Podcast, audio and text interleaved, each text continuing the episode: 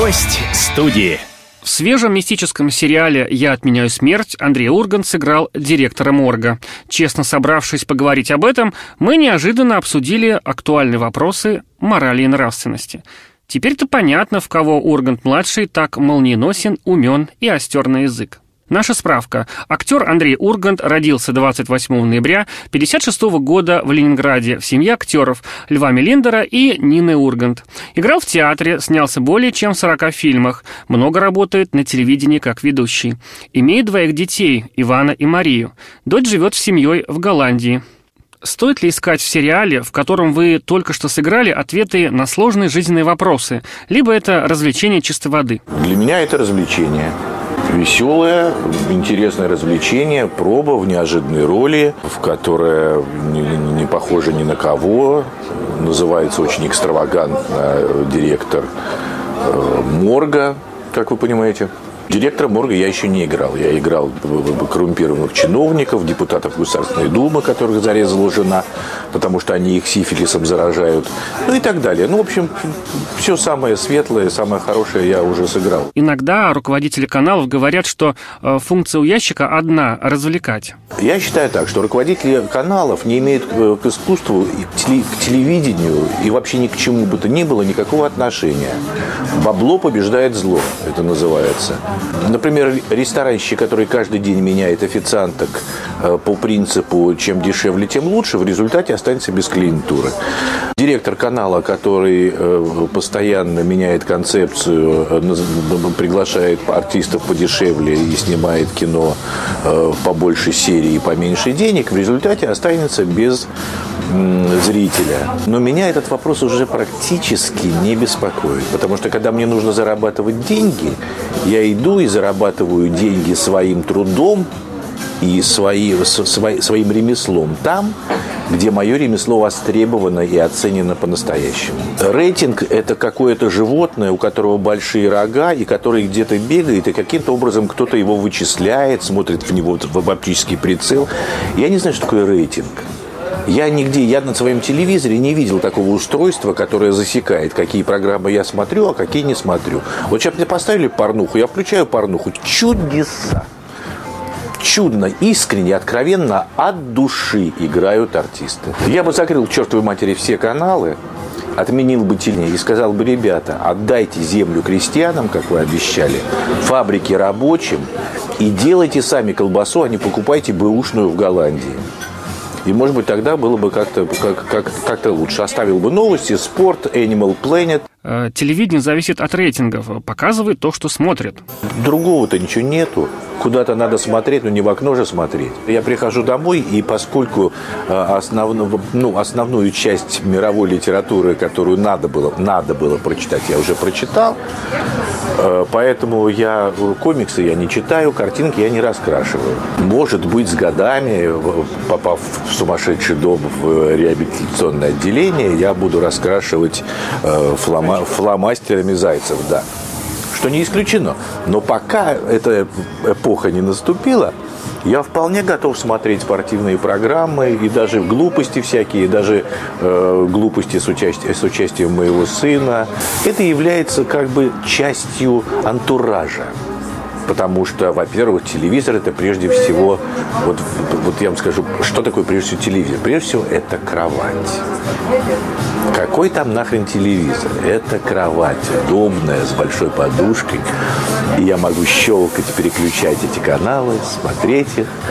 А сейчас у меня и много всяких каналов, и я правда могу смотреть спорт и планету э, Animal Planet или еще что-то, или еще что-то.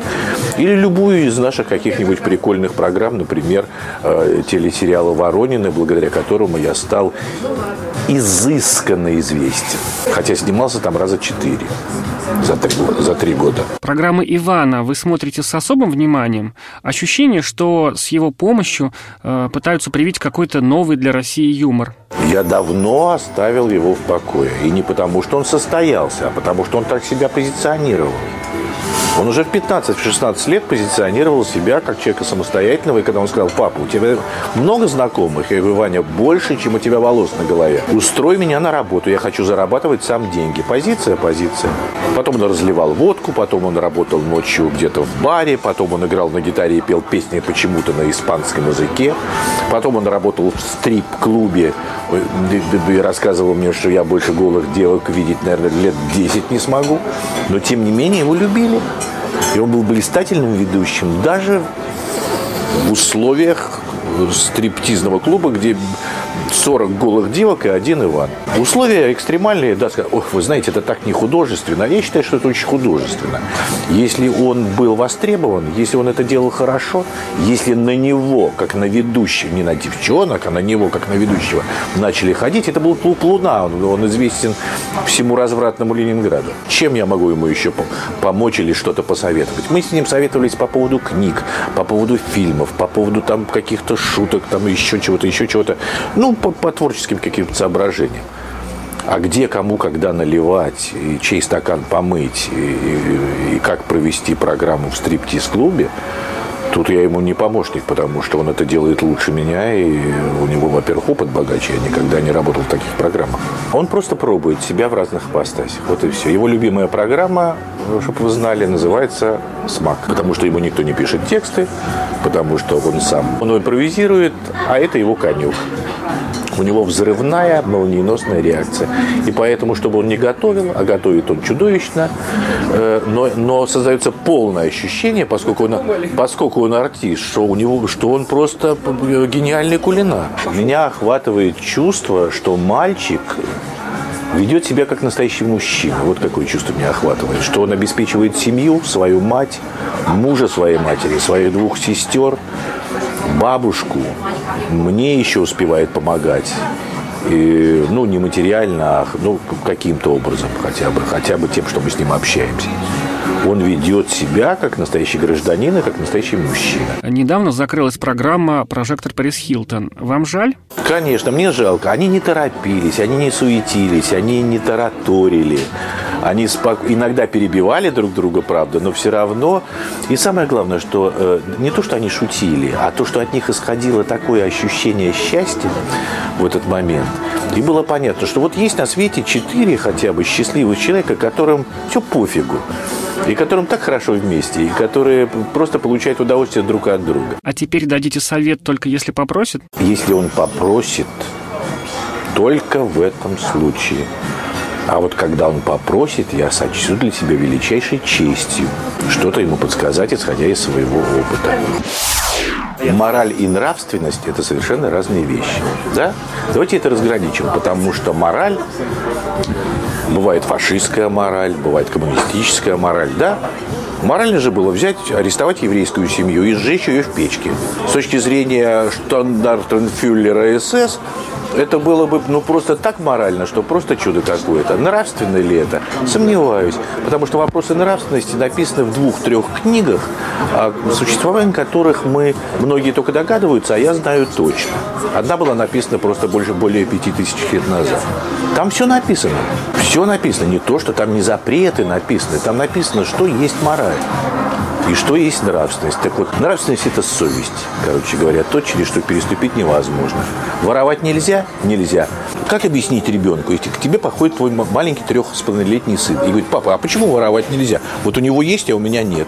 Ну, как я ему объясню? Я ему просто скажу, запомни, воровать нельзя. Просто запомни это. И закончим этот разговор уже на, на всю оставшуюся жизнь. Если этот человек будет соблюдать вот эти постулаты, то все будет хорошо. Не завидуй, не впадай в уныние, не прелюбодействуй, не обжирайся. И если человек запомнит какие-то, это, я, это далеко не полный список того, что я произнес, хотя почти все сказал. А вот вопрос морали. Морально ли э, в 30 лет давать э, артистам звание народный артист России, когда существовали народные артисты России и Советского Союза, такие как Евгений Леонов, как Папанов.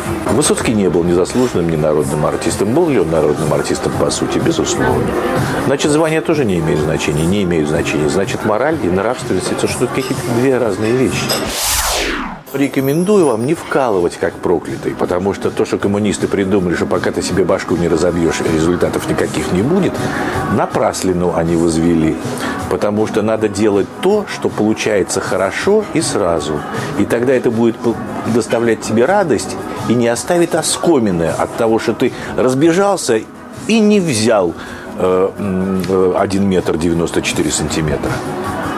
А потом думаешь, нет, я все-таки возьму. И дальше ты потратил полжизни на то, чтобы взять 1 метр 94 сантиметра, и все равно не стал рекордсменом мира. Потому что результат намного выше мировой рекорд, на самом деле, по прыжкам в высоту. Значит, не надо прыгать в высоту. Может быть, ты прыгал в длину, а может быть, ты прекрасный инженер, а может быть, ты великолепный художник, а может быть, ты чудный компьютерщик, а может быть, ты изысканный куритель опиума. А может быть, ты поэт, который э, под воздействием алкоголя и наркотиков э, пишешь Новый Завет какой-то. Четырнадцатый вариант. Кто знает, кто ты такой? Неисповедимы пути, и вот сколько людей на свете, столько путей. Но пусть тебе это подскажет душа, по какому пути двигаться, а не разум. Потому что разум подсказывает, утюг горячий, я обжегся, у меня волдыри. Все. Это, на этом человеческий опыт заканчивается. Но руководствоваться этим нельзя. И против течения плыть не надо, потому что это тупо. Душа тот орган, о существовании которого все догадываются, но никто не знает, где он находится. И каким образом тренироваться. Вот если каждый день душа не работает, значит, ты постепенно превращаешься в, э, я не хочу не обижать никаких животных, ты превращаешься в ничто. И богатый ты или бедный, знаменитый ты или нет, талантлив ты или нет, это перестает иметь всякое значение. У тебя нет души. И смысла ты не имеешь. Гость студии.